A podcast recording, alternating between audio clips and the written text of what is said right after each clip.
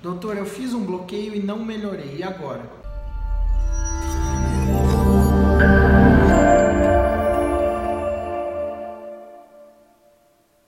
Gente, o bloqueio é um procedimento é, utilizado no tratamento, faz parte do tratamento conservador das dores neuropáticas. Por exemplo, quando você tem uma hernia de disco, aquela dor que corre pelo nervo ciático, uh, pela sua perna, a gente vai no centro cirúrgico, eu faço o bloqueio daquele nervo para poder neutralizar essa dor.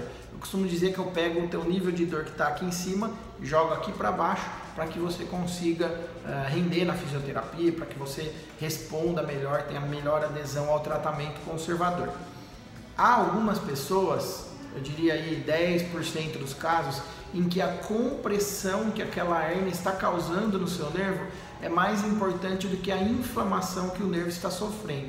Nesses casos, é, pode ser que o resultado do bloqueio não seja o esperado. Pode ser que você faça o bloqueio, melhore no dia, fique um dia ou dois bom e depois a sua dor vá voltando gradativamente ou ela piore gradativamente, retomando aquele patamar de dor forte ali.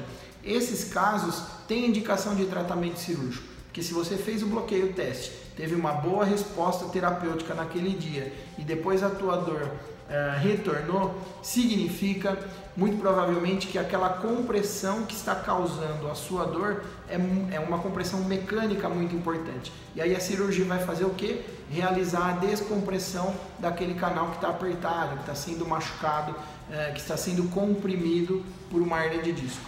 Obrigado, pessoal. Até a próxima.